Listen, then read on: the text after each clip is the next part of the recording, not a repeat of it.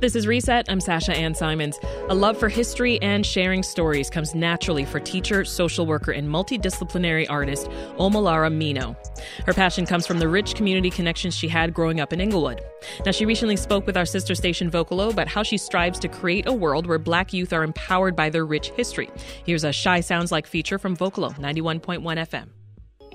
My name is Omolara Mino, spiritually known as Ope Ifa artistically known as Omo Nyame. I am an educator, I'm a mother, I'm a dancer, I'm a singer, visionary, and revolutionary. And this is what Chicago sounds like. Sitting here vibing to this really funky beat. Yeah. Got me reminiscing on the way it used to be. Back in the day when we had that unity. Yeah, we sat together up in So I like to say that my name is Ope Ifa who is the daughter of Renee, who is the daughter of Deborah, who is the daughter of Burnett, who is the daughter of Annie, who is the daughter of Hager. So that's that's what I would say who I am. I create things with the intention of uplifting my community. I would say that I'm from Chicago, but I also have had experiences outside of Chicago, and I, I like to acknowledge that. Like, I have a dad who was in the military, and I spent about five years with him, and I got to travel a lot. I'm actually from Englewood, 67th and Peoria. After I left undergrad and I came back home, I moved to Chatham. My family started getting bigger.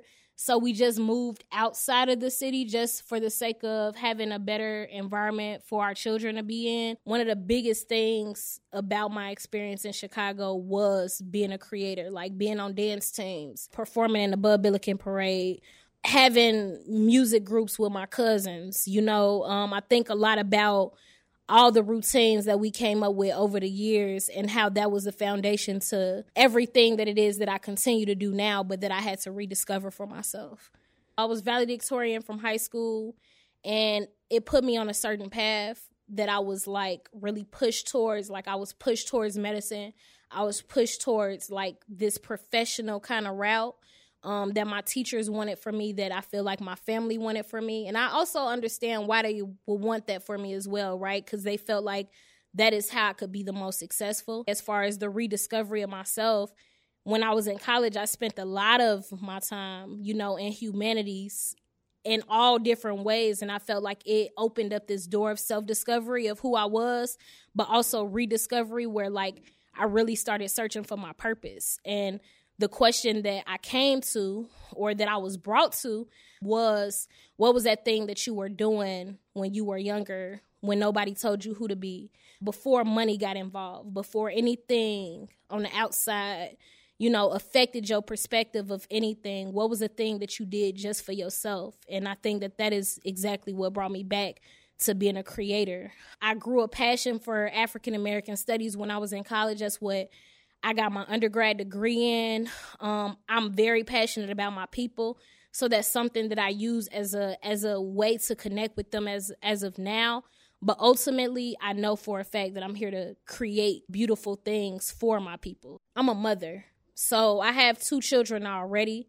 I'm in the midst of having my third as we speak. It's the reason that I went back to school to get my master's. Um, when I found out I was pregnant with my daughter, it's the reason that I show up for black youth every single day in my community. The biggest thing that I'm trying to do is use this idea of revolution within my own household, within my own family. Um, once I started having my own children, I realized that that's where it was supposed to be. That's where I wanted to center my work was within my own household. So learning, you know, African language, making sure that African culture is in a forefront of all my children's heads as well as my students. But being a mother is ultimately like the root of me being a creator and the way that I express that today. My name is Omolara Mino, spiritually known as Ope Ifa, artistically known as Omo Nyame. I am an educator, I'm a mother, I'm a dancer, I'm a singer, visionary, and revolutionary. And this is what Chicago sounds like whatever came my way. Hip hop always on vacation. We was playing no youngins them days. We used to ride our bikes in every direction. Always had my sister with me just in case I needed protection. I was sitting in one of my nursing classes and I was like, wow. I started thinking, my teachers were the most impactful people as to why I even was granted the opportunity to be in that space. You know, to be at University of Michigan. It wasn't an opportunity that many folks that came from my high school had at all. And I recognized the role that my educators played in that. And for me, I wanted to play that role in somebody else's life. I started teaching, but then I realized that the change that I truly wanted to make was in ways that went outside of traditional curriculum.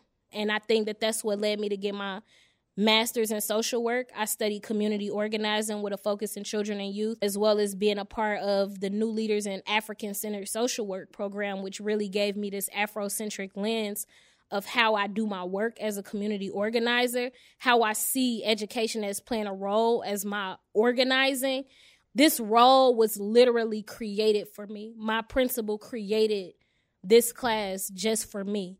That tells me that the passion that I bring every day to my workspace, even as a social worker, shows and is very clear that what I care about and who I care about and it has granted me the opportunity to now every day be able to teach 13 year olds about themselves, which was something that I was not able to have growing up. And I feel like prideful about that, giving them something that they might not be getting in other spaces. I feel like that is revolutionary work. I'm literally doing more than what it is that I thought that I could ever do, you know, for myself and my community. The name of the class that I teach, I call it Sankofa on paper it's African American history, but what I call it and what my students know it as is Sankofa. Sankofa meaning to go back and fetch it or that it's not taboo to go back for the things that we've lost.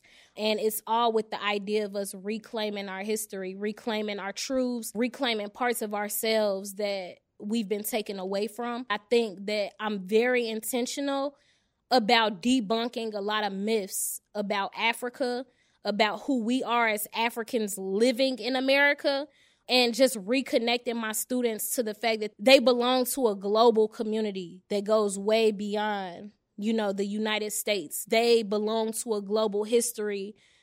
They belong to something that is completely phenomenal and something that you can't even put into words. You know, the fact that they come into a room where they see pictures of revolutionaries. We got Audre Lorde, we got Assata Shakur, Nipsey Hussle, Chadwick, uh, Alvin Ailey, Nina Simone, Marcus Garvey. To have pictures of Malcolm X, Huey P. Newton, Katherine Dunham, Dr. Ben. Like, what's more to my story that I haven't been taught already? You know, what's more to this story that they don't usually teach me? And why are they not teaching me this?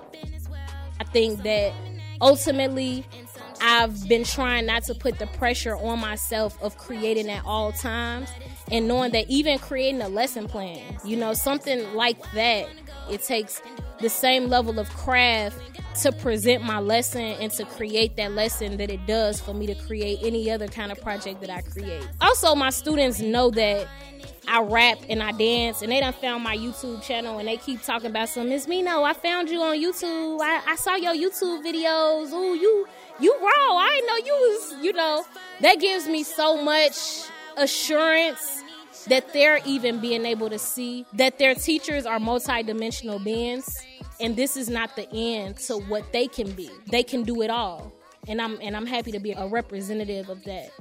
My name is Omolara Mino, spiritually known as Ope Fa, artistically known as Omo Nyame. I am an educator, I'm a mother, I'm a dancer, I'm a singer, visionary, and revolutionary.